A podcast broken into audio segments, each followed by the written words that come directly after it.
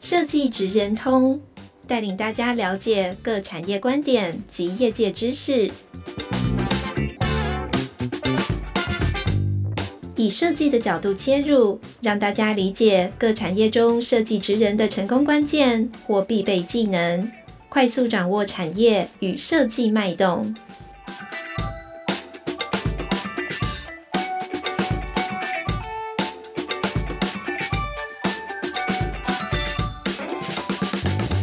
Hello，各位听众朋友，大家好，欢迎来到设计职人通 Podcast 频道。我是台湾设计研究院品牌推广组的 Stephy。今天呢，我们为大家邀请到的是偶然设计的曾令礼设计师，来跟我们谈谈他这个哇，全世界走透透，这是我们台湾非常年轻的一位设计才女，她的一个游牧设计人生。那我们先让令礼来跟各位听众们打个招呼。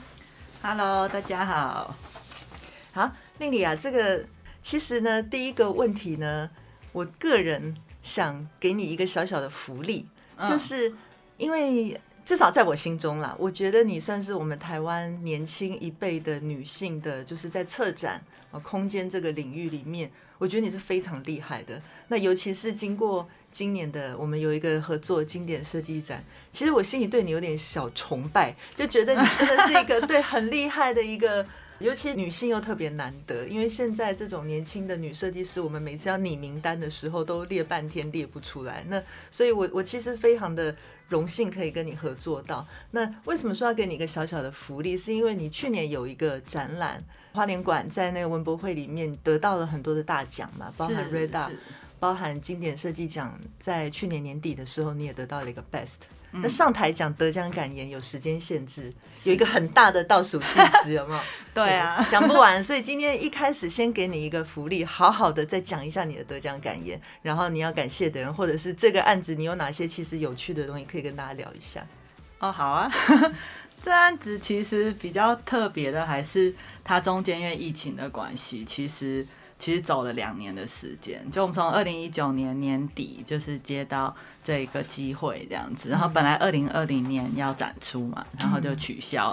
嗯、然后一路延到二零二一，然后过程当中像有一些县市其实就退出了。像新北啊、基隆市等等，然后我们就在想说，那会不会下一个某一天就收到，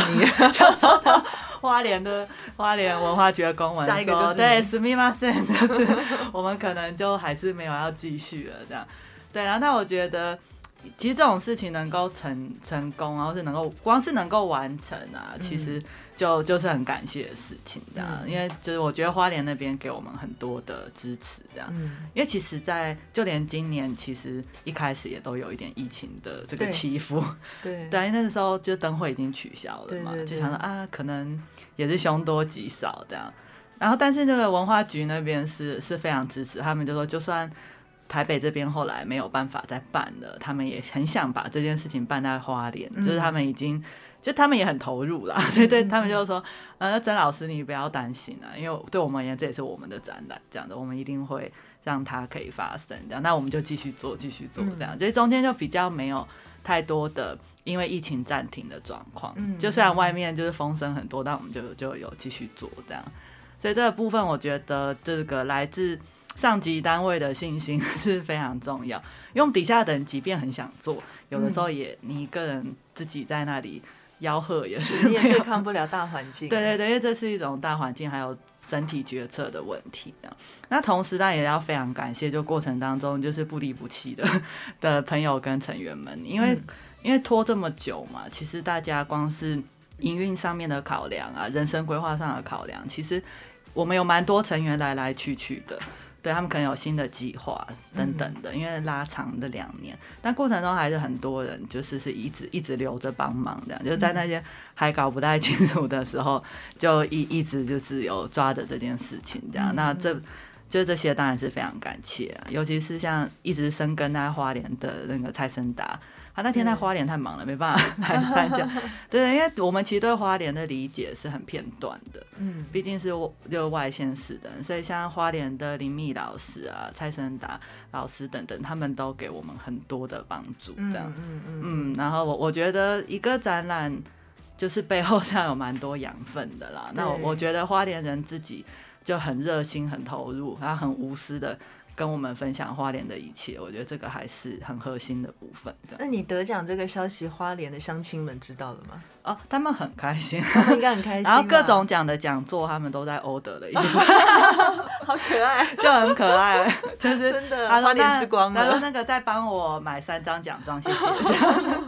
就他们，对对对，他他们他们很可爱这样子。对，而且其实你们运气蛮好的，因为我印象中去年文博会那时候是四月左右对办的嘛，就是你们刚刚好卡在台湾可以举办大型展览活动的最后。没错，五月就五月就，因为也是我们摄影院嘛，就是下一个苦主就是新一代，马上就一切喊停。新一代太刺激了，然后我们在 我们在光是在脸书上都想在看实况秀的感觉，然后模型已经放在车上了，然后对啊，没办法去，就是对，所以所以其实这一切这这想起来是蛮 lucky 的，就最后真的你们赶赶上最后一班列车，然后展出效果又这么好，然后获得各界的肯定。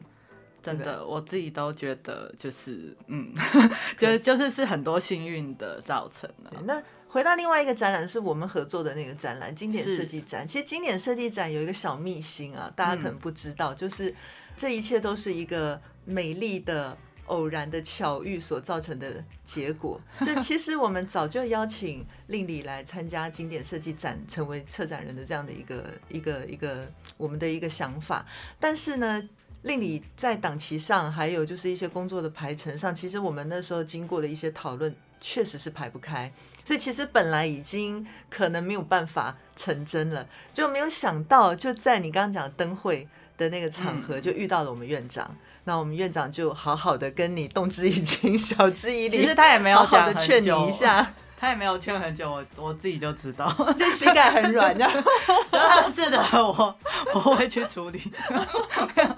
对，就是因为这样一个偶然的巧遇，然后就终于促成这件事，但成果也是非常非常的棒，就受到很多各界的一些喜欢。那这个展览，你可不可以也跟我们分享一下这个心路历程？你说经典设计展吗？对，因为那个时候其实呃想说。就是有有点累，然后 就然后就一开始是是拒绝的状态啦。然后当那个时候其实也卡了一个花莲另外一个城市空间艺术节的事情，这样。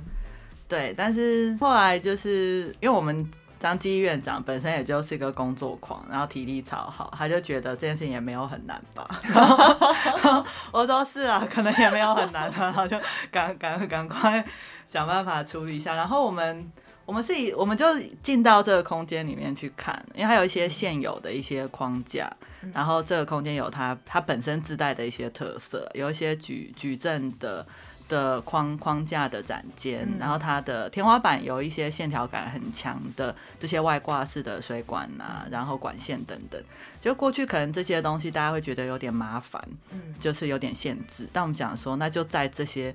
这些现有的基地里头，我们去把这个空间感就是呈现出来，这样。然后那时候很快就得到了那个杨世庆设计师的主视觉。对，这一次比较特别，是主视觉先出来了，然后我们也很喜欢那个主视觉，然后就觉得说，哎，那我们其实不如让这个展览的内容方向，然后到主视觉，甚至到颁奖典礼，他们之间的一些关联性是比较强烈的。对，然后。所以就还还蛮顺利的，我们很快就有从就是事情的主视觉的一些元素里头，比如说它里面有个隐藏的阶梯的符号，然后还有它这些黑白就是上传的这个线条的感觉，嗯、对，所以我们在沟通以后，我们很快就有一个空间的画面这样，然后就其实设计发展是非常蛮蛮快的，就接下来就就这样。对，那这些很棒的这种策展的一些作品的呈现。我觉得他除了你你本身的专业，可能在求学或者是着你自己自我进修的过程当中，我觉得应该是非常的扎实啊。那另外一部分，我觉得可能也是来自于一些你自己生活的经验吧。嗯、那就像我们今天原本的这个破题，就是说我用游牧人生来形容你你的这个整个经历啊，因为其实你还很年轻，可是其实去过了好多个国家。我大概看了一下，除了我们自己台北嘛，你有纽约、波士顿。伦敦等等，你都你其实都住过一段时间，是是。那这些地方给了你什么样的养分？那它是不是也影响到你后来做设计的一些方向？嗯，是，这个确实有一些脉络可以聊。因为我本来其实是乡下小孩，我在竹东长大这样子，然后后来去台中东海大学念建筑，然后其实蛮认真的，但是其实前期的时候做的东西可能有点土气这样。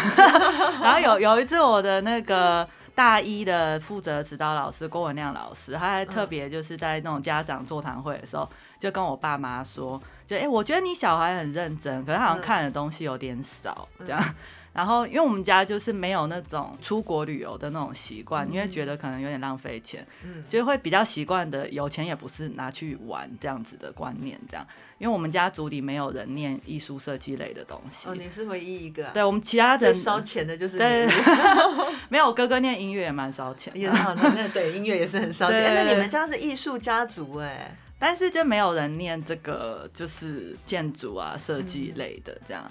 就是音乐也不太需要旅行，好没有，就是就是他们的比较感官训练不太一样的，对，对，然后所以我老师就特别跟我爸爸妈妈说，就是他其实再多出去看一点东西会比较好，不然他有很多想法，可是他出手捏出来的东西好像不够丰富，他自己好像那种资料库不太够啊。就是我的那个老师有特别跟家里人沟通说，他出去看不是玩，是在吸收。一些不同的影像啊，或体验的这件事情，嗯、然后他，我觉得真的很很棒，因为他讲了之后，我爸妈就好像比较理解这件事情。然后后来就大二学校有带我们去土耳其的机会啊，然后我爸妈就说，那你就跟大家一起去。嗯、然后大四学校带我们去罗马，然后我就可以一起去，嗯、然后去韩国啊什么，就各种国际的工作营，就是家里就比较支持，这样他们开始。观念有点转变啦，就没有觉得说那是在浪费钱在玩，会觉得哦，这个去外面走走其实是一种对，对于这种是一个学习，对，尤其对于这种空间类的人而言是个学习类的活动，这样。然后，然后那那以后就差别很大，因为平常就在竹东啊，就是就是那这个就是乡下嘛，就八九点就暗掉的地方，所以我的 资讯来源比较是看漫画、打电动啊，然后。就是一种很宅女的感觉，对，因为晚晚上就没事做，外面也很危险嘛。竹东也是一个帮派蛮多的小乡镇。竹东真的、啊，我以为竹东很淳朴那个地方。它蛮淳朴，但是淳朴与那 只有一线之隔。对，淳朴不代表没坏人。对，但是坏人也是那种比较草根的那种模、oh, 模式的坏人，这样子、oh, oh, oh. 就是不良少年打打架、飙飙车这种，oh. 就是那种很很很日常的事情这样子。Oh, oh, oh. 对，然后所以晚上爸妈也不是太给我们出门这样子，对，所以对于对于出去体验空间变化这件事情，在小时候是很少接触的，就是资讯来源真的是比较平面这样，嗯、电视儿童啊、电动儿童这样子。对，但是如果说爸爸妈妈连在竹东都担心你晚上不能出门的话，我觉得他们要忽然就是 open mind 放你去国外一个人生活，这个心里要做很大很大很大的一个妥协跟调试吧。我觉得好像没没有看到的时候就觉得没事，就就是反正我也看不到就算了这样。对对对对对，就想说嗯，因为其实到到去纽约的时候我已经大学毕业了，也工作、嗯、也工作过了这样子，嗯、对。然后我们在纽约其实也有一些朋友这样子，oh. 就我的小学同学有一些已经在国外念书了，这样子，嗯、他们就觉得应该还好吧。那那你待了这么多的地方，都住过一段时间，你自己觉得对你后来的人生，不一定设计人生啦，就是对你整个整个你你这个人生观的价值观，或者是设计面，哪一个地方你觉得对你影响最大？为什么？嗯，其实对我影响最大应该还是纽纽约这个城市啊，因为。它毕竟是我第一次就是出国生活的地方，然后在那边念书啊，然后自己找房子，然后自己去开户，因为我是我们班第一个出国的同学，这样，所以我所有东西基本上是是自己去摸索，就是搞定的，所以那那个对那个城市会有一种。你突破什么征服它，然后在那边住下来的那种感觉。嗯嗯、然后纽约也很特别，它每隔几条街气氛就非常不同。嗯，因为台台湾是可能一个县市就有它的风格，然后再去。嗯、但是纽约是你可能走路十分钟，你就可以感觉到事情好像有点变化。对它，它是一个非常密集，然后你可以走路就体验非常多。就是建筑的变化、气氛的变化，甚至连连相处的人之间的差距。因为那时候我的学校其实，在东村周围是很多日本人的，嗯，然后有很多就是日本的食物，所以我就觉得，哎、欸，早上以前吃 seven 御饭团，现在早上吃日本人捏的饭团，就是对，可是出几条街，哎、欸，就就都是白人社区，对，又是白人社区，然后很贵啊，就往北走就越来越贵，等等，就是非常快，那个区分点就是真的就是步行可能十、嗯、十分钟你就可以感受到那个区域的差异，这样，然后这是以前没有过的经验，这样。然后在在纽约的那段时间，因为你后来你是只要你是你们班第一个出国的，你很快就会变成那种大家长，就是后面出国的人就会一直联系，就一直问你。对，然后然后你就要帮大家一起去想说我们要去今天要去哪里开户哦，然后你应该要住哪里啊，然后你要去哪里什么，然后之后你就会变变得很很熟悉这一切这样子，然后对这个地方会产生某种安全感跟、嗯、跟一种就是那种一种归属感会慢慢跑出来的。对，那有没有什么刚出国的时候面对到一些生活上的困难面，或者是求学上面的困难？因为我们在听这个节目的有很多是学生，呃、对学生即将毕业的，或者是他可能才刚毕业进入到这个，就很多可能现在正在规划想要申请国外的学校，我觉得可以给他们一点就是心理建设，或者是一些温馨的提醒，就是到国外生活跟到国外求学跟。我们还在家里，就是幻想的那个场景是不是一样？会面对到什么困难？那学习上会不会有什么障碍等等？你跟大家分享一下。其实这一切都比想象中简单，没那么恐怖，是不是？对，因为我以前也想的超难，想说太可怕了，就是就人生地不熟啊，然后哎、嗯、要每天都要讲英文啊，然后或者是就是不不知道要吃什么看到，但是我觉得在有 Google Map 的世界，这一切太 太简单，然后。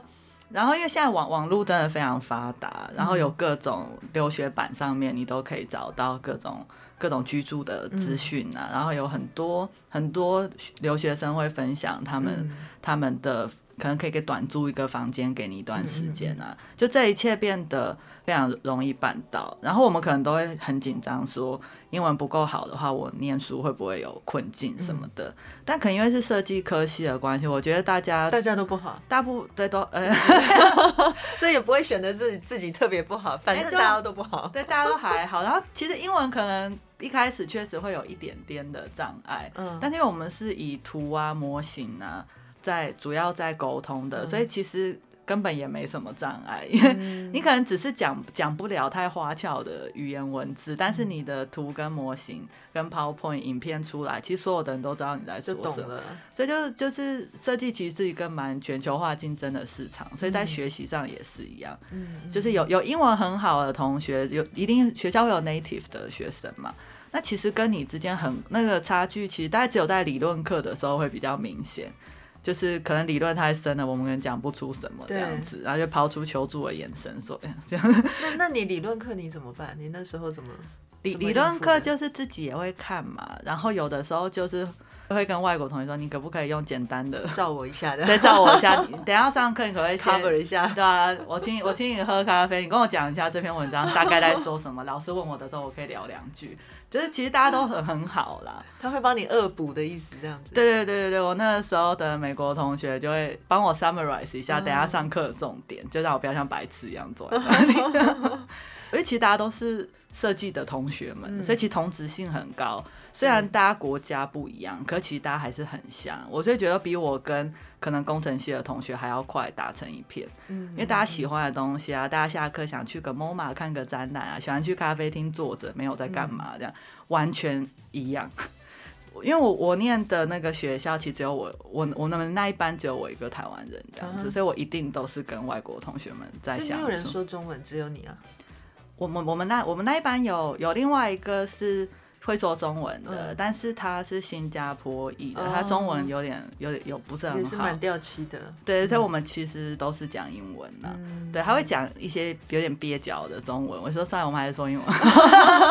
对，但我们可能会一起下课会去吃亚洲食物什么的。嗯、但基本上我，我我在念纽约的 Cooper Union 的时期，跟我最好的是一个阿根廷的女生，这样子，嗯、所以我们一定都是讲英文。但我们真的就超像啊，就是虽然。虽然来来自不同的地方，就是但但是就是那种身为设计学生的那种习性是非常像的，嗯、就可能会比你跟你家人还要有更多的共同点。对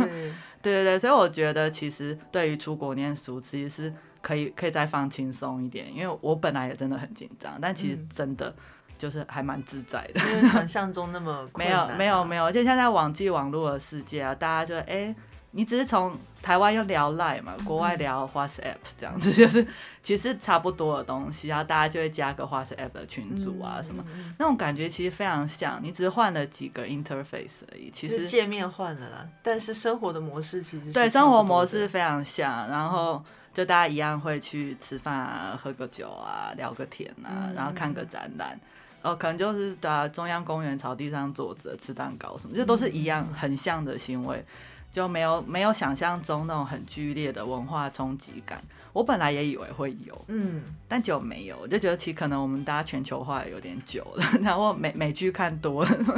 就好像这一切没有想象中的那么那么特别这样子。嗯、那你你这样子回后来回到台湾之后，你觉得你在设计上的视野，跟你做设计的方法，或者嗯，应该不能讲方法，就是你做设计的一些观念有改变吗？你觉得？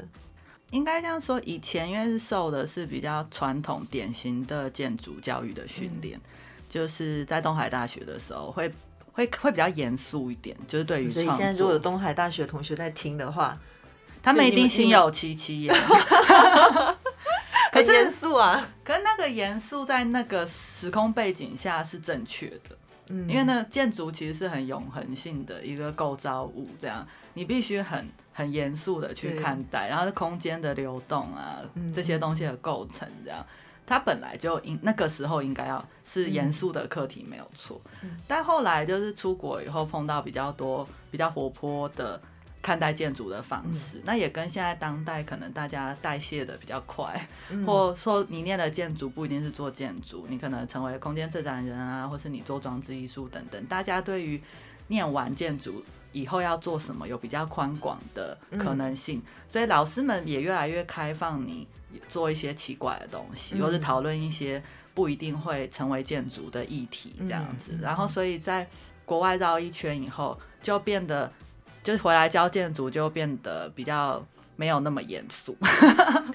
然后也跟我去伦敦工作的地方，我们那个事务所就是海德维克工作室，我们很有名的工作室。对，它是由一群艺术家领导的建筑团队。嗯、我们其实是在做建有做建筑的 project，可是我们的老板们啊，或者我们的 主管们，其实很多都从来没有学过建筑，这样。哦。对，所以我们我们一群人用。我们自己的方法在运作，就是对于建筑的想象，然后当然就很很不严肃，很天马行空。那有时候，有时候也会做出可能不是那么那么符合需求的东西啦。有、嗯、对我，我不得不说，有有一些作品也是有有点在建筑上是有点问题的。嗯嗯。但是就发现说，其实这个有很多很开放的答案，这样，所以回来教学就没有没有给学生那种很严格的。你一定要这么做，或者说我我越来越不会去提什么是建筑或什么是设计，嗯，嗯，因为这个定义现在滚动的很快，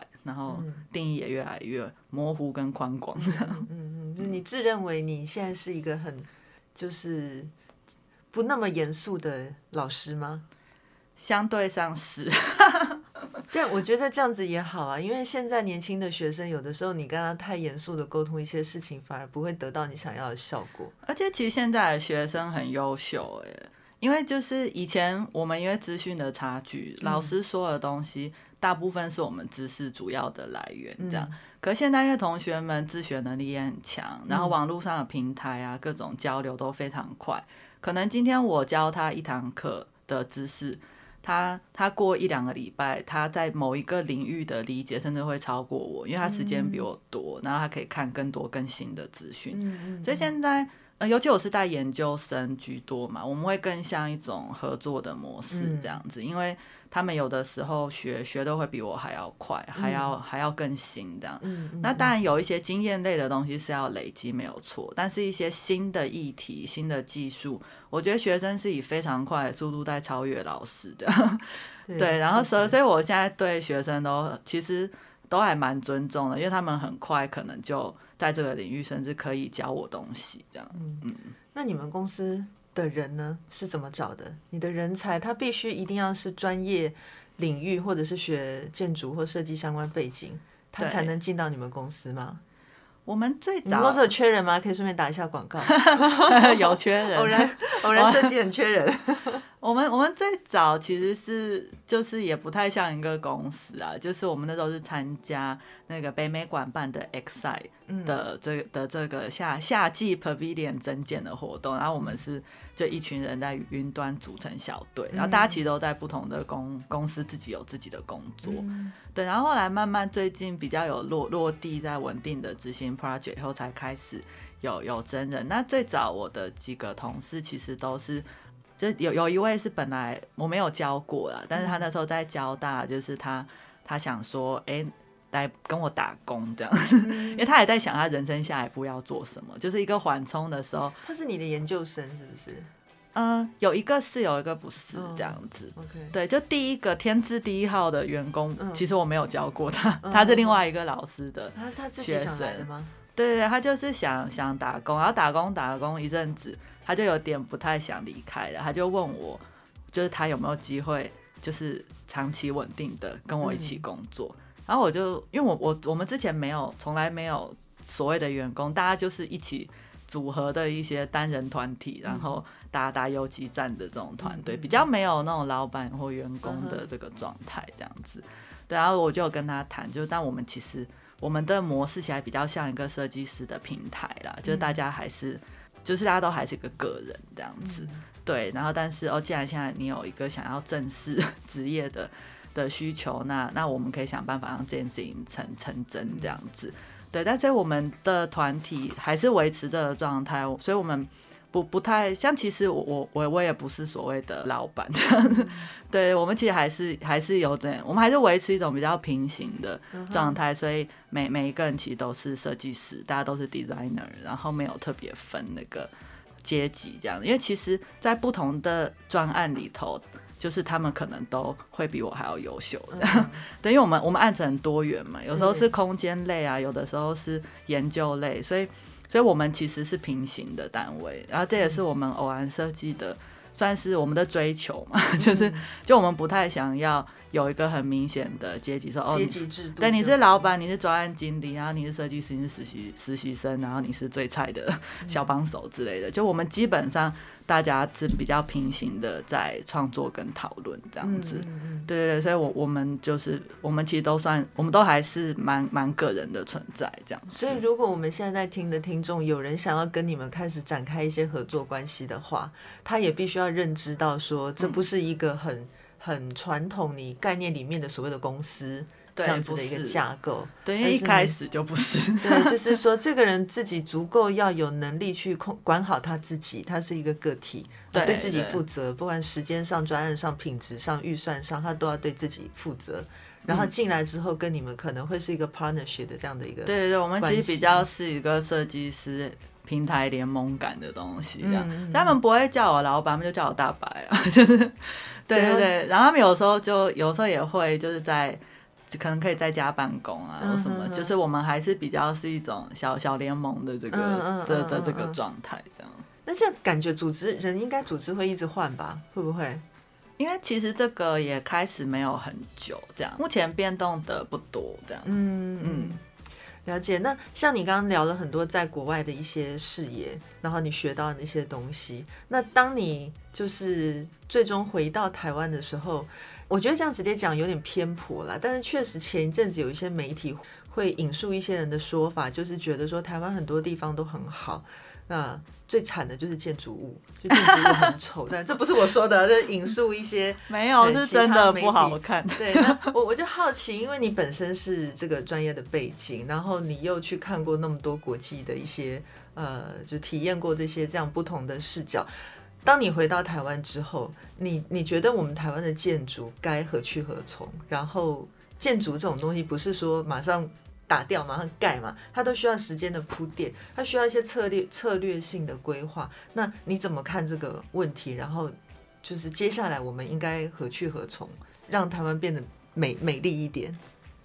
我觉得台湾建筑比较吃力的地方是我们的气候跟我们有地震这件事情，嗯、就所以让我们如果盖纯白的房子，很快就会黑掉啊，然后发霉长植物等等的。然后还有我们的柱子没有办法非常的纤细，因为有就是有地震的种种的因素，嗯、所以。在一开始的先天条件上，就跟欧美有很大的差别，这样跟温带国家有不很大不同。所以我觉得比较好的是，我们要怎么样在这样的基础底下去去去发展我们我们的建筑形式？因为可能我们过去，包含我自己在内，我们太多的学习是从是从欧美来的，因为他们这一块的建筑教育发展比较漫长的时间。但是我们回到在地以后，我们要怎么转译成？在地适合的方式这样子，嗯、然后然后选择全新面对新的材料跟新新的地景所碰到的各种因素，嗯、就比如我们的树也长得跟国外不一样啊，叶子比较胖，然后秋天不会变色，对对对，对，就是说我们我们在外面学了一堆回来之后，它要怎么样内内化，再重新。咀嚼出在地的语汇跟作品，对我，我觉得，我觉得这是我们现在大家有在面对跟挑战的事情，这样子，这当中会确实是需要时间，对，因为可能从欧美吸的那些养分，可是可能不见得直接可以适合，对，或直接移植回来，但但那个系统性的思考或方法的追求是可以的，嗯。但它需要一点时间。那现在其实有越来越多在国外学习完，然后然后回到台湾来的设计师这样子，然后我觉得。我觉得随着时间给大家一点机会，应该会应该会 会看到新的新的可能性。这样好，那因为时间的关系，我就问你最后一个问题啊，让你工商服务一下，嗯、就挺好奇的。你你接下来有什么计划吗？就是有没有下一个展览，那或者是下一个可以什么样子的环境场合，最好是让大家可以去走一走啊，去体验一下的这种活动，可以跟大家分享一下吗？我们现在就是。有一些这个公共艺术的、嗯、的 project 这样子，然后最近也有在协助，就是新竹市府那边，嗯、就是有规有规划儿童探索馆里面的一些空间，这样，那、嗯、这个都是今年会完成的部分。对，听起来好像是常设展，是不是？儿童探索馆。对对对，是是是一个长长期的，嗯、对，它还还在一个 cooking 的的状态里但但今今年会发生，然后然后那一整区就是我们叫新竹叫做艺文高地，在公道五的附近，嗯、就它那一整区陆陆续续会一直一直有新的、嗯、新的活动啊，新的地景、新的建筑出来，嗯、所以也很期待，就是。一步就一步步的完成，然后大家可以多来新竹走走。你也算是回馈自己的故乡了。是是是是是，都是在新竹那边。对，又回到一个就是宅宅的 国度。这这个其实呼应到就是张继义院长的一句话，就是我记得呃，我们去年在办经典设计。讲呃讲的一个研习营的时候，就很多来自国内的一些学学生嘛。那有一天院长就来跟大家就是聊一聊。那他那天讲了一句话，我们现场的学生就当场哭出来，他们觉得很感动。他那时候讲的一句话就是说，就是不管你们即将走到世界的哪里去，记得有一天要把你们学的带回来台湾。嗯，是，是啊，是啊。对，其实跟你你现在做的事情其实还蛮像的。对，最终还是要灌溉在我们自己的家园上面。没错，没错，因为其实只有这样才是真的啦。就你在别人，嗯、我就会跟学生讲那个比喻啊，嗯、就你在别人家树下乘凉啊，就是那其实永远是别人家这样子。对，对对对，但可能蛮舒服的。但你回家自己种树，可能树还没长大，你可能生命就结束了。但是你总要有个开始，这样子，你的世界才会有变化。对，这是一种使命感的问题嘛？对，对，坚持在这条路上的人，其实都很有使命感。其实有使命感会活得比较扎实啊，对，有目标。对对，其实有时候还是为你自己啊，因为你你你最后回头看自己的人生，会觉得比较有意义，这样。好，那我们今天时间也差不多了，就非常感谢在那里今天来到现场接受我们的采访。那我们就跟大家说拜拜吧，拜拜拜拜。